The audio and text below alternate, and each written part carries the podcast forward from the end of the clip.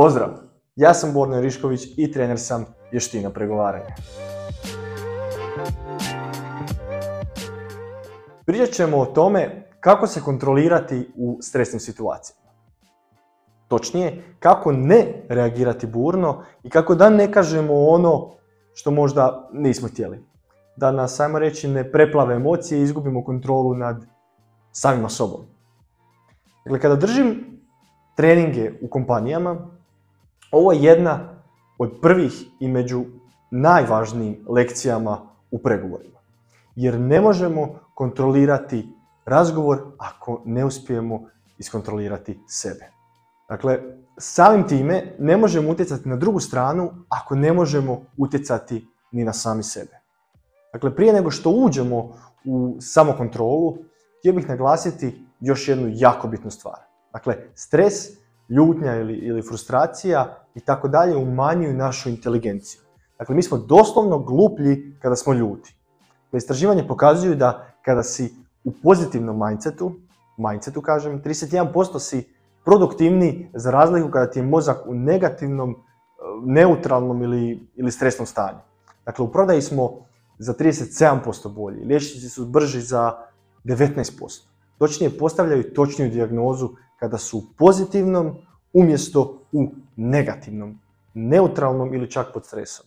Ono što želim reći da nije poanta samo da se iskontroliramo u tim situacijama, nego što si u tim situacijama oduzimamo. Dio inteligencije. I pravimo doslovno sami sebe glupljim. Dakle, jednako tako i kada je druga strana pod stresom ili ljuta, mi ne možemo s njom razgovarati na, reći, normalnoj razini.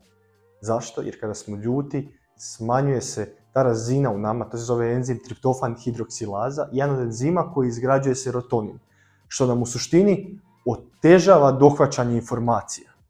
Dakle, otežava nam da dohvatimo određene informacije iz pamćenja. Dakle, želimo da obje strane imaju što lakši pristup informacijama u mozgu, kako bi, ajmo reći, što prije došli do dogovora.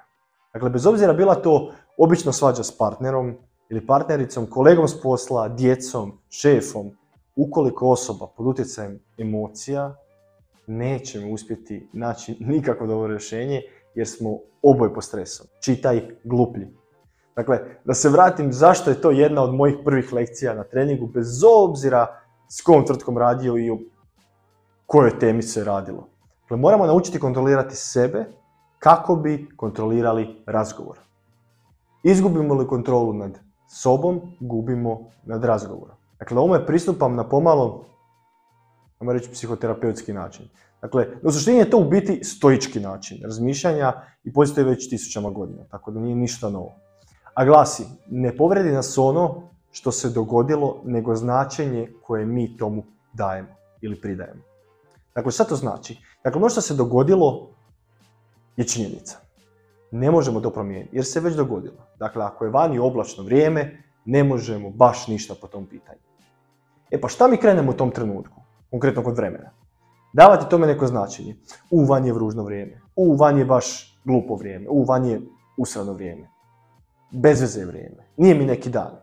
Primijetite da to nije činjenica, nego to je tvoja percepcija onoga što se događa. Dakle, vani je oblačno je činjenica, ali da je vani ružno vrijeme, to je tvoja percepcija. To jest, pridodano značenje nečemu što se dogodilo ili što se događa. E sada, kakve će tvoje emocije, to jest ponašanje, to jest akciji ići iz takve misli? Pa vrlo vjerojatno će ti na koncu cijeli dan biti ružan ili bezveze ili glup. Dakle, što mi radimo kada idemo upoznati neku osobu i netko nam kaže nešto o njoj? Naprimjer, netko ti kaže, uff, on ti je zeznut lik. Dakle, kako mi pristupamo toj osobi? Po jednu ruku sa figom u džepu, ajmo tako reći. Tražim upravo to što nam je ta osoba rekla. Bez obzira što je prema nama osoba sasvim ok i fair. Mi sve to zanemarujemo i tražimo samo gdje je ona točno ili na koji način točno je ta osoba zeznuta. I gdje će ona mene sada zeznuti. E pa samim time mi se ponašamo sumnjičavo, rezervirano i što rezultira da druga strana vidi kako se mi ponašamo i ona zauzme obrambeni stav. Točnije, počne se ponašati onako kako smo i mi očekivali, to jest ono što smo tražili kod nje. Ono što želim reći je da jedino što možemo mijenjati su naše vlastite misli. Činjenica je neusporiva realnost. Vani je oblačno. Rekao ti je da si glup ili glupa. Rekao je da mu je to preskupo. Što god od toga se dogodilo je činjenica. Koju misao biramo nakon određenog događaja je jedina stvar koja je u našoj moći. Uzmem li misao koja mi ne odgovara u jednu ruku, sam sebe osuđujem na neuspjeh. Dakle, ako prodajem nešto i misao mi je joj, nadam se da me i, ovaj neće otpilite. Šta misliš, kako ćeš pristupiti tom razgovoru? Kako ću ja pristupiti tom prodajnom razgovoru ako mi je takva misao? Za razliku od toga kada mi je misao, na primjer, e, baš me zanima je li ovo osobi mogu kako pomoći. Imeti razliku u ponašanju nakon svake od ove dvije misli. I dobro, sad se vjerojatno pitaš, ok, dobro, dobro, dobro, Borna, šta kad se neko izdere na mene, šta bi ja sad trebao pomisliti, taj me baš je drag. Pa naravno da ne. Ne tražiš se od tebe da ti zanemariš što je druga strana rekla, nego da te zbog toga emocije ne odvuku od željenog cilja ili ishoda.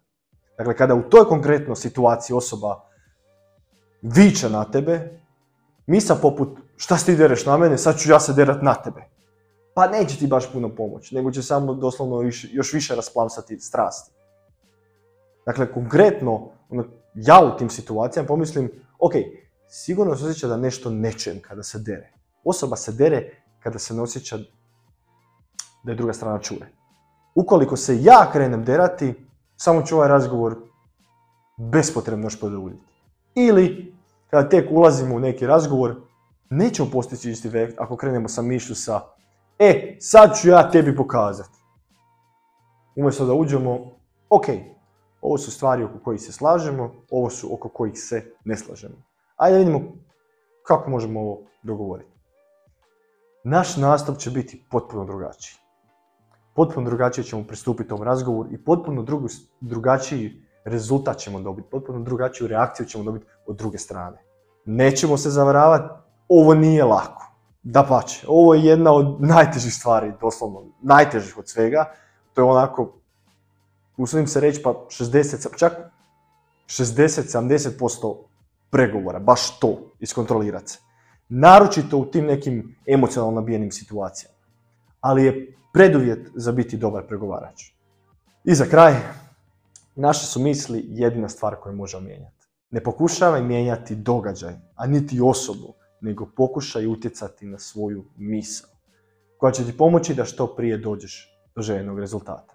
Ako ti se ovaj video svidio, lajkaj, šeraj ili komentiraj. I ne zaboravi, igraj se. Pozdrav!